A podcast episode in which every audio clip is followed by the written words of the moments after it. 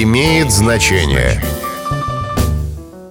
Здравствуйте, с вами Михаил Кожухов. Я сегодня расскажу вам, откуда пошло выражение «Шемякин суд». Выражение это сегодня употребляется в значении «неправый», «несправедливый суд». Оно возникло из старинной русской сатирической повести о Шемякином суде.